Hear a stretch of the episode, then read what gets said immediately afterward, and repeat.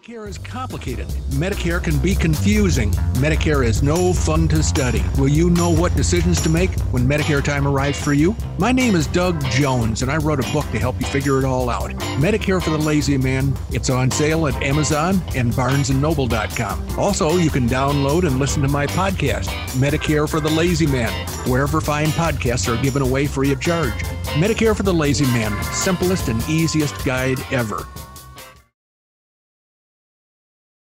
Innocent until proven guilty, it's the Medicare for the Lazy Man podcast. A real live Medicare podcast by Cracky. Speaking of quitters, he quit smoking in 2015. Medicare expert Doug Jones.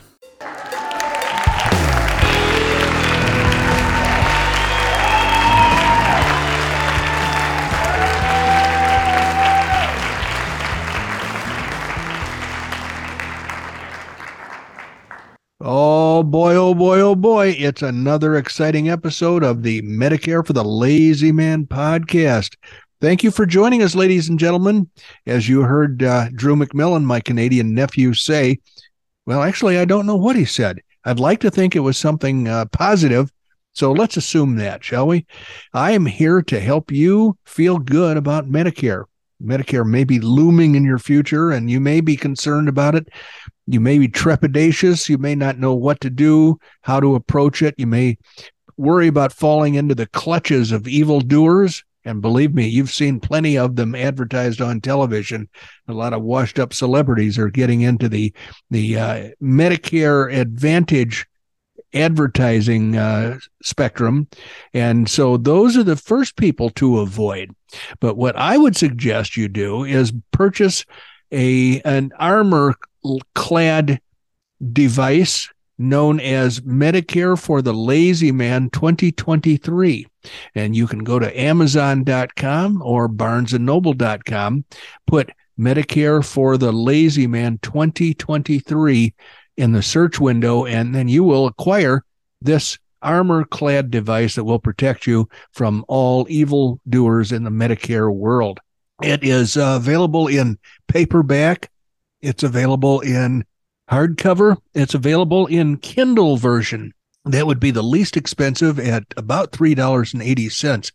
All of these uh, items can be purchased and uh, can be yours in very short order. And after a fairly short time of uh, consuming them, you will have all the defenses you need against the Medicare evildoers, and you'll feel confident. you'll know what you want to do. You'll know what you don't want to do. And if you have any questions at all, the author is always available to uh, offer advice, free of charge, I might add. The author never charges for his professional advice or recommendations. So why don't you go out and get that book today? Oh boy, I'm using my cough button way too much today. I was going to apologize to Randy. He's going to have maybe a little bit of editing to do. I ate a whole bunch of very salty olives before uh, opening the mic, and that is playing havoc with my throat.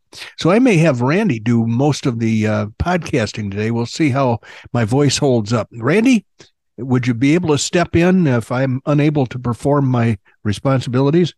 Oh, you know, oh, kind, absolutely. Kind of like, absolutely. Kind of like Miss America. Yeah. Should you no longer be able to fulfill your responsibilities as Miss America, we have this secondary Miss America. By the way, did I ever tell you that my mother was Miss Oklahoma? You did tell me that. That's oh, that okay. is so cool. That is so cool. Well, maybe the people listening didn't know that, but the whole story is it's less cool than one might think because although she was a magnificently beautiful woman in her youth, um, she was actually not Miss Oklahoma in real life. She was mistaken for Miss Oklahoma. And when a bunch of photographers and reporters started to interview her, uh, this was on a uh, train platform in uh, New Jersey where they have the pageant the Miss America pageant. That was uh, uh, uh where the boardwalk is. Uh, uh, yeah, the gambling town. yeah, where do they? Where do they do all their gambling in on the East oh, Coast? Oh, where, where in the world? Atlantic, Atlantic, City. Atlantic City. There you go. Great minds uh, almost work like Siamese twins there. We both came up with it at the same time. So, yeah, she was stepping off a train to go to a John Hancock convention with my father in Atlantic City. And uh, report uh, the train was full of Miss America candidates uh, heading to the Miss America pageant, which was going to be held at the same time. And so they made friends with a few of the candidates that were on the train. Miss Minnesota is the one I was told about most often. Uh, very nice girl, away from home for the first time, headed for Atlantic City to be in the Miss Miss America pageant. And so when uh, the train pulled into the Atlantic City station, the platform was full of reporters and uh, photographers and uh, they tried to spot all the candidates as they got off the train and uh, interview them and take pictures of them as they arrived in Atlantic City. And so, of course, my mother, my father stepped off the train, or my father, I guess, was behind my mother. She was uh, about to step off the uh, steps of uh, the uh, train car that she was in, and um, all of these reporters and and uh, photographers ran up and started taking pictures of her. And somebody asked, "Where are you from, honey?" And she said Oklahoma. And then she went on and just played with the interviewers for quite some time, uh, telling all of her personal details that they might have asked about until somebody noticed the big giant rock on her finger, and uh, or a oh. bunch of I guess it was a bunch of rocks. I, I forgot to mention I brought my husband with me. Yeah, yeah. Uh, they didn't notice the uh, the mildly irritated man standing behind her. Come on, let's go. And uh, ah, so, I'm, I'm tired. I'm tired of this crap. Let's go, honey. That was her end. Uh, the end of her Miss Oklahoma career. You know, she could have parlayed that into something more worthwhile, but um, frankly, she just uh, had. She already had me, so I'm thinking that this was uh, in the early 50s. She might have even had my sister at that time. Who knows? I don't know when so it that, was. That probably would have thrown him for a loop. Oh, I didn't know that Miss Miss Oklahoma or the future Miss America was married and had children. Yeah, that's certainly not the uh, the kind of prospect they were looking for in the Miss America pageant. But no. Anyway, so um, that was uh, an exciting. My mother was a drama major, in college at uh, the University of Oklahoma, and she was a drama queen for much of her life. So that's it was the perfect uh, major for her to select. So anyway, I haven't even asked how life is on your side of the screen. How are things over there? Well, they they everything is still marching forward. I'm having a bit of uh, you know, scheduling problems today, as as we noticed earlier, but I think I've got it all under control. But I did have I did take time to look up something because we haven't played Stump the Insurance Guy oh, lately. boy. Ooh, ooh, I'm due for another stumping, huh?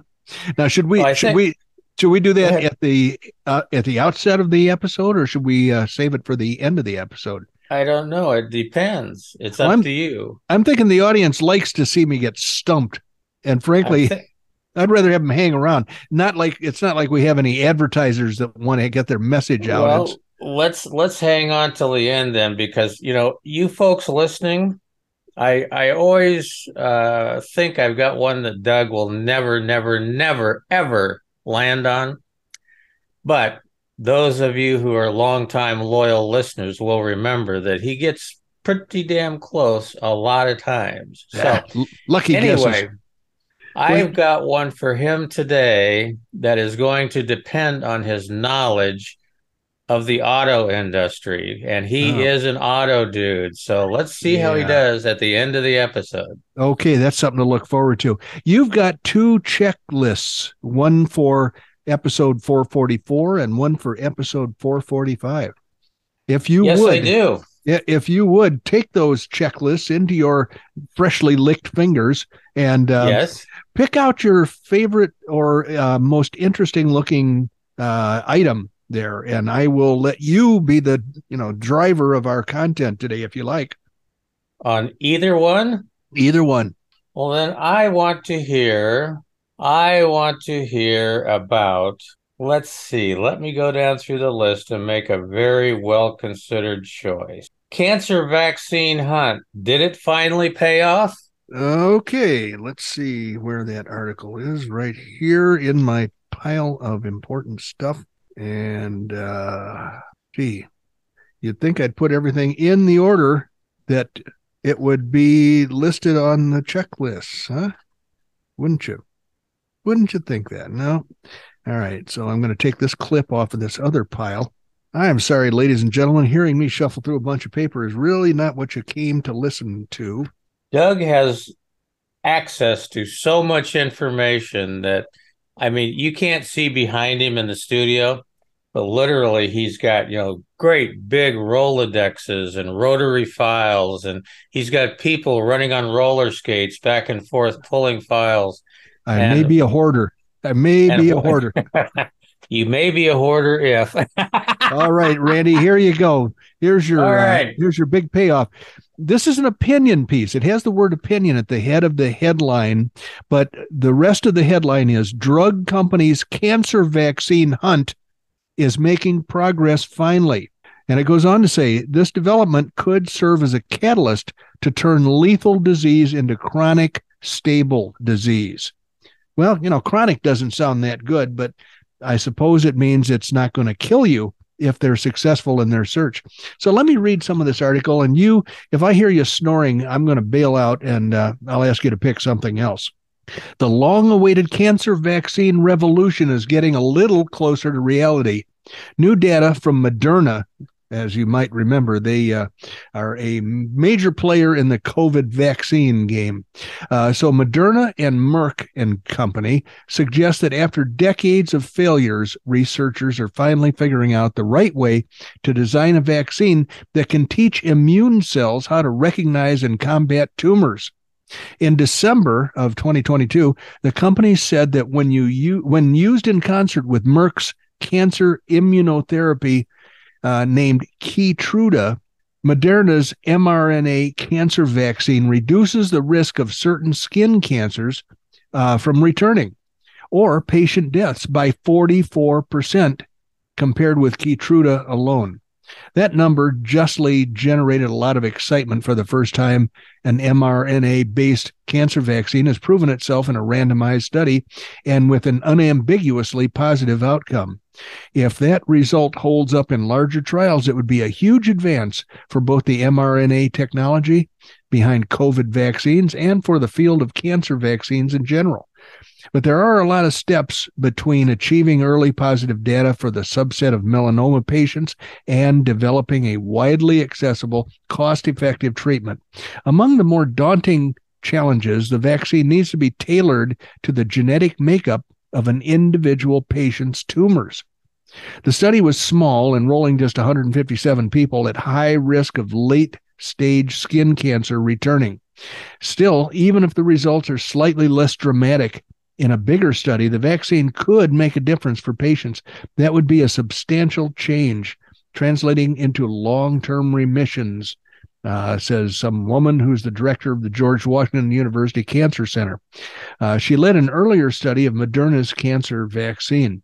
The study enrolled melanoma patients who had undergone surgery to remove any signs of their cancer. Unlike vaccines, the public is used to taking mass produced shots that aim to prevent people from catching a contagious disease like the flu or polio. Moderna's cancer vaccine instead is intended to keep the disease from returning. It does that by uh, training immune cells to recognize as dangerous proteins they find on a patient's own tumor cells. The hope was that the vaccine would amplify the already substantial benefit of Keytruda, which blocks a method that cancer uses or cancer cells use to hide from the immune immune system. Okay, Keytruda is the uh, Merck, I think, product, and it it uses it blocks a method that cancer cells would otherwise use to hide from the immune system. Amazingly, the combination worked. Okay, well, that's probably enough detail for that. Hope springs eternal for um, for melanoma patients, huh? I spend a lot of Yeah. time in the sun. I don't I don't ever want to get melanoma, but if I do, it's nice to know they're working on a on a uh, fix for it. Well, can I pick another one now? Please do. I want to go to Plan F victim. Oh boy, this this person, as it turns out, is a uh, a well known, at least to uh, to Randy and I, local celebrity. So I'm not going to use any names. I'm not even going to use any sex uh, to identify this person. But here's here's what we have. We have a person who purchased Plan F when back in the olden days, and this I'm talking mm, 17 years ago, before there was an alternative and before Plan F was barred to youngsters that um, signing up, nobody under the age of about 70 can enroll in Plan F nowadays.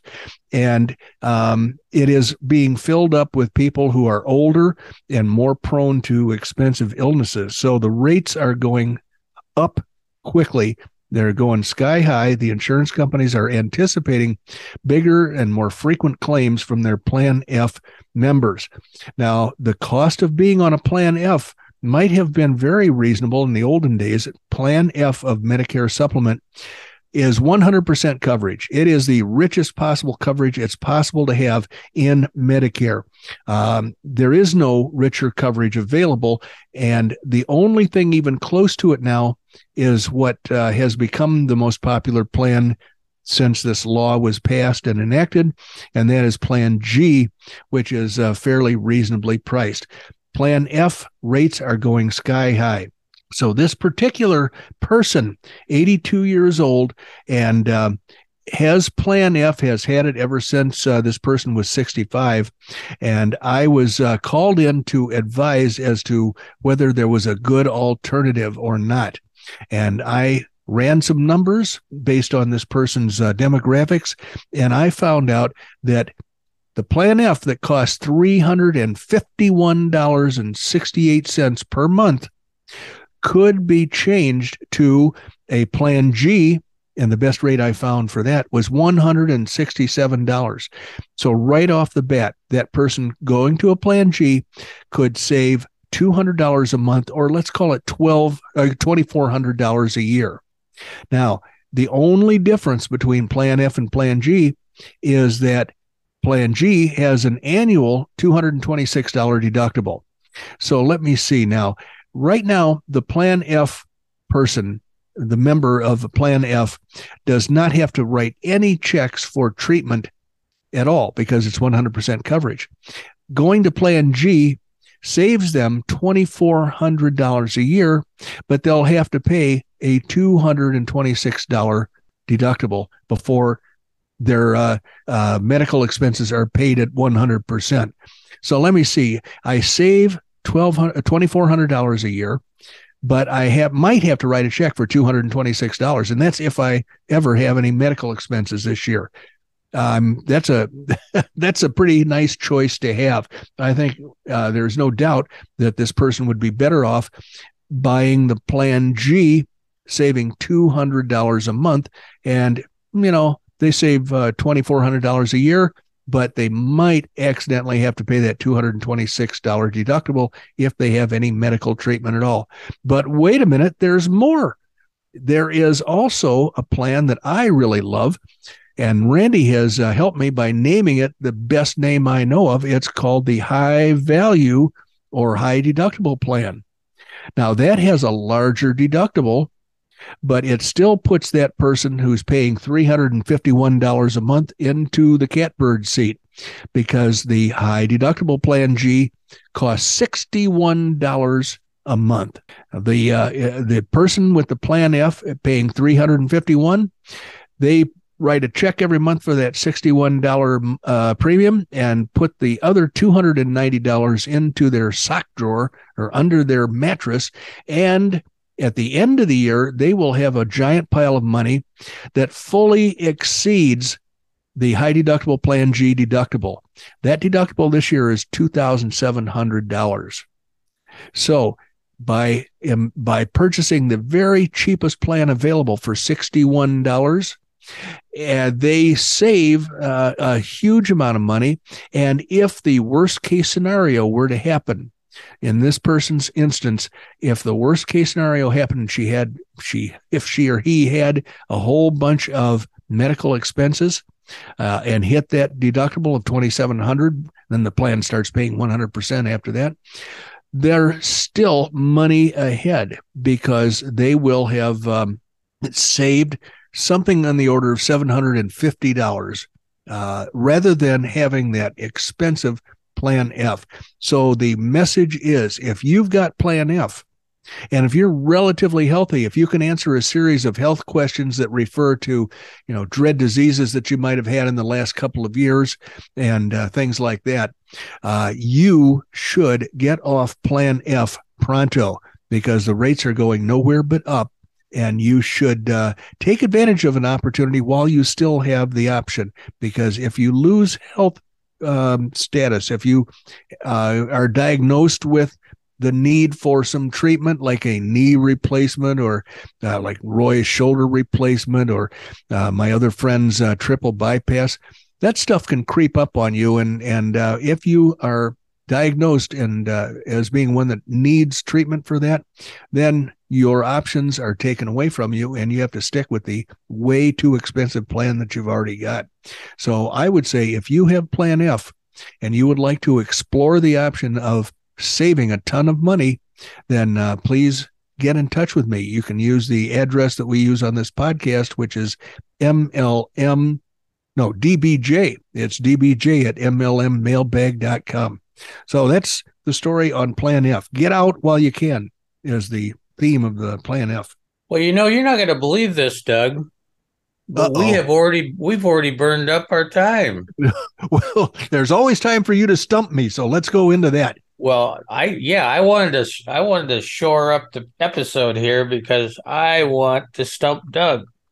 I I've been waiting all evening for this, all morning, and I've got my guns drawn, and I'm going to stump the insurance expert because he's an auto guy, so he's got a better chance of answering this and other questions. But I'm still thinking there's a chance that Randy might win.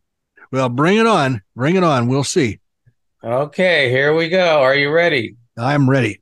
What happened on this day on two, in 2008 as related to the car industry? Oh boy, was that the day Pontiac Motor Division closed its doors? Nope. Oh, is it a sad event or a an achievement that one would be proud of? I yeah okay. I don't think I don't think it really. I, you'll you'll know why I say this, but I don't think it qualifies for either one. okay, well, so much for asking for hints. Uh, oh boy, 2008. Um, mm-hmm. it's uh, oh boy, Randy, you got me stumped this time. There's so many I'll give, possibilities. I'll give, you, I'll give you a hint. Okay. It's five feet wide and ten feet long. Oh, would that be the C8 Corvette? No, no, that would be the C7 Corvette coming out, the Z06. Uh, uh, no. no, no, I'm going to have to tell you. All right. Well, here's the problem. Uh, my extensive knowledge about automobilia is mostly it's mostly centered in the last millennia, and uh, okay. the the newer the vehicles, the less I know about them. Well, there you probably won't even have heard about this, but since it's a car, I thought I'd bring it up. Okay. January January 10th, 2008 on this day in the New Delhi Auto Group in India. No, I was going to say that's not New Delhi, Connecticut, I guess, huh? No. Tata Motors. Oh yeah, okay introduced the world's cheapest car. Yeah, I remember hearing about this. It's like a it was it a three wheeler? I don't remember about it doesn't say anything about three wheels, but it did it does give some stats about it. But the thing I would like you to guess is at the time it was released, what was the price tag anticipated to be? I think it was going to be uh, something on the order of 10 grand, as I recall wow, if you pay 10 grand for this thing, you were not, you, you, you've you been were, taken, you've been taken for a ride, huh? You've been taken for a ride and probably not too far. It was originally supposed to sell, uh-huh. not including taxes, for $2,000. Oh, geez. That's just like the Volkswagens. They were a dollar a pound. Yeah. So, and here's all the things that it didn't come with. Okay. Didn't come with a radio uh huh. All right. Didn't come with air conditioning. Okay. Didn't come with airbags. Ooh, well, that's all right. Didn't, didn't come with power steering. Uh huh. Didn't have any didn't have any power windows. Okay. It so far, no surprises. it had a body made of plastic and sheet metal okay. Plastic and, and a and a humongous 32 horsepower motor cranked out by a 624 cc two cylinder rear mounted engine and it could with a steep steep hill and a big tailwind Uh-huh. make 65 miles an hour. But here's the one thing they really had to cut down on. It only had one windshield wiper. Oh, okay. Well, you know, they, they I don't know how much one wiper uh, costs. I mean, they have two wipers, obviously, would double the cost. So uh, that was probably a smart decision. That's so your passenger wouldn't have to scream for bloody murder because they couldn't see anything. I, I got to tell you, well, in India, who wants to look at anything anyway? Come on. I got to tell you, though, this bring, brings up uh, an opinion that I've held for quite some time. Starting in 1967, the federal government, I think the National Highway Transportation Safety Association or whatever it is, um, NHTS. Anyway, it's a government agency that has, uh, uh, in 1967, demanded that automakers install a few little odds and ends to make cars a little safer. One of those was um, the uh, uh, turn signal that was uh, either intermittent or if you clicked it down, it would stay on until you made the turn. That would it pop back, but you could hold it down for a lane change. And then another thing was they got ready to order cars to have side marker lights the following year. Now, those two things were accepted by uh, most people. In fact, I think a year or two before that, they demanded that all cars have factory installed seat belts. Prior to that, a lot of cars didn't have factory installed seat belts because the automakers thought that that would send the message that the car was dangerous. And so, why would we put seatbelts in a car that's so safe? So, uh, the government forced them to put seatbelts in the cars. And then in 1973, that same stupid government agency made a an ignition interlock so that if you didn't have a seatbelt buckled, the car wouldn't start. There was a popular uprising, and people said that was incredibly overreaching of the federal government, and they backed off the next year. I think 1974 was when that interlock went away. Ever since then, these people have been feeling all full of themselves, and they have driven up the price of cars like you wouldn't believe. I think if somebody were allowed to build a car like this piece of garbage you're describing, I believe they would be making cars hand over fist until there is no tomorrow because God knows people would be looking for a $2,000 car to get around in, to commute in, to uh, go to school in, uh, you know, to go shopping in. Uh, a two thousand dollar car would uh, they couldn't they couldn't satisfy the demand. But no, our government won't let them do it because they're a bunch of Nazis or dictators. Maybe that's a better term. I I, t- I totally agree with you. The, I've said this a couple times to you, and I don't know whether I've ever said it on the podcast, but if I had my if I had my dream car back, uh yep. you know what you know what I would want? I would want my 1970 VW back. Well, there you go. I wouldn't because up north, it's um, those things were bad when it came to keeping the driver and passengers warm. Oh, oh yeah. Well, I had an added attraction. You had a gas heater. I had a gas heater, and literally, you could fry eggs on your forehead with that thing going. You're lucky you didn't melt the car. I heard about a bunch of those things that malfunctioned. Well, it only had one speed. Well, wide yeah. open. You know, so you had to turn it on, get to where you weren't cold anymore, and then turn it off. Otherwise, you were going to start sweating. Well, the American public is a bunch of sheeple. Uh, you can't get them into a car without them feeling for the uh, seatbelt. Oh my God! If I don't have my seatbelt on, I'm probably going to die on my way to the store.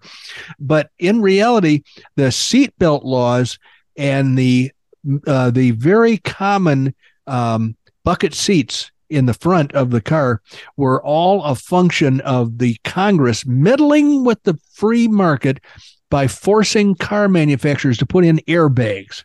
And the car manufacturers said, if we have to put three airbags in the front, we're going to screw up the dashboard and we're going to cost a lot. It's going to cost a lot more money.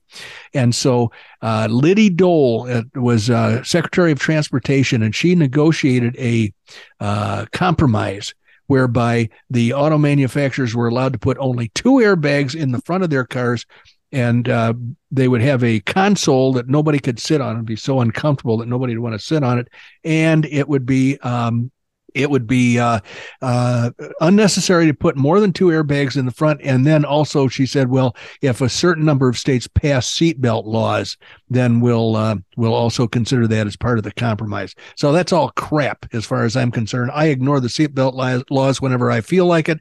And um, frankly, I do like uh, having buckets in the front of any car that I drive. But uh, I, you know, give me back the cars that were less expensive uh, back in the olden days, and uh, or freedom of freedom of choice by the uh, right. purchaser. For Christ's sake, I mean, right. You could walk into a, um, a dealership and you could say, "Yeah, I'll take this one and load it up with safety equipment." or you know keep it stripped down and i want to save money it should be the choice of the driver not the yeah. federal government yeah well i've got one short we've we're pretty well out of gas and out of time but i do have one quick story to tell you about airbags okay do that i have had experience with airbags my own little self oh really yeah and I didn't know it until I had my own little experience with airbags. But do you know that when the airbag goes off and you your body goes forward into the airbag, including your face, your face and anything else that happens to be exposed is burned. Yeah. Now, two questions. First of all, did this take place near Indio, California? It did. Okay. Secondly, was the burn a result of that powder that they packed the airbags in? Yeah. Yeah. Yeah. Okay. It's, it's it's the result of the powder burning to blow the airbag out. Yeah. And it's it's just like you have a let's say that you've been out by the pool drinking beer for about uh, I don't know four hours and you've got your face really burned. Uh huh. That's uh-huh. that's what it. That's pretty much what it's like. Well, now we know that you're probably going to have a reduced chance of getting melanoma. So, uh, yeah, yeah, harkening especially back from the, air, especially from airbags. yeah, there you go. There you go. Why don't you take us home, Randy? All right. Well, we got to sign off, and we've got to bring in the plane, and we've got to land the uh, locomotive at the station here because we're out of time, and we only put three quarters in the meter today. So you have got a couple things I need to ask you to do. We've already talked about the books and the audios and all that good stuff, I think. But if you could find a way to give us five star rating or anything like that, close to five stars, we'd be happy with because that helps us out in the podcast ratings. And we certainly would appreciate that just as much as we appreciate you joining us. We didn't have to shush anybody. We didn't have to kick anybody out. We didn't have to do anything. So Thank you. Thank you very much. We appreciate it. You have just spent about 32 and a half minutes with Doug Jones, the anti insurance insurance guy from Oklahoma. No more. He's up in the high altitudes. I think he's really up about 16,000 feet today oh, in the mountains a, behind behind Cave Creek. I need a and mask. He, he's he's panting right now because anything above 10 you're going to die eventually. So, anyway, here he is, Doug Jones, coming down from his fortress of solitude. Thanks for joining us, ladies and gentlemen.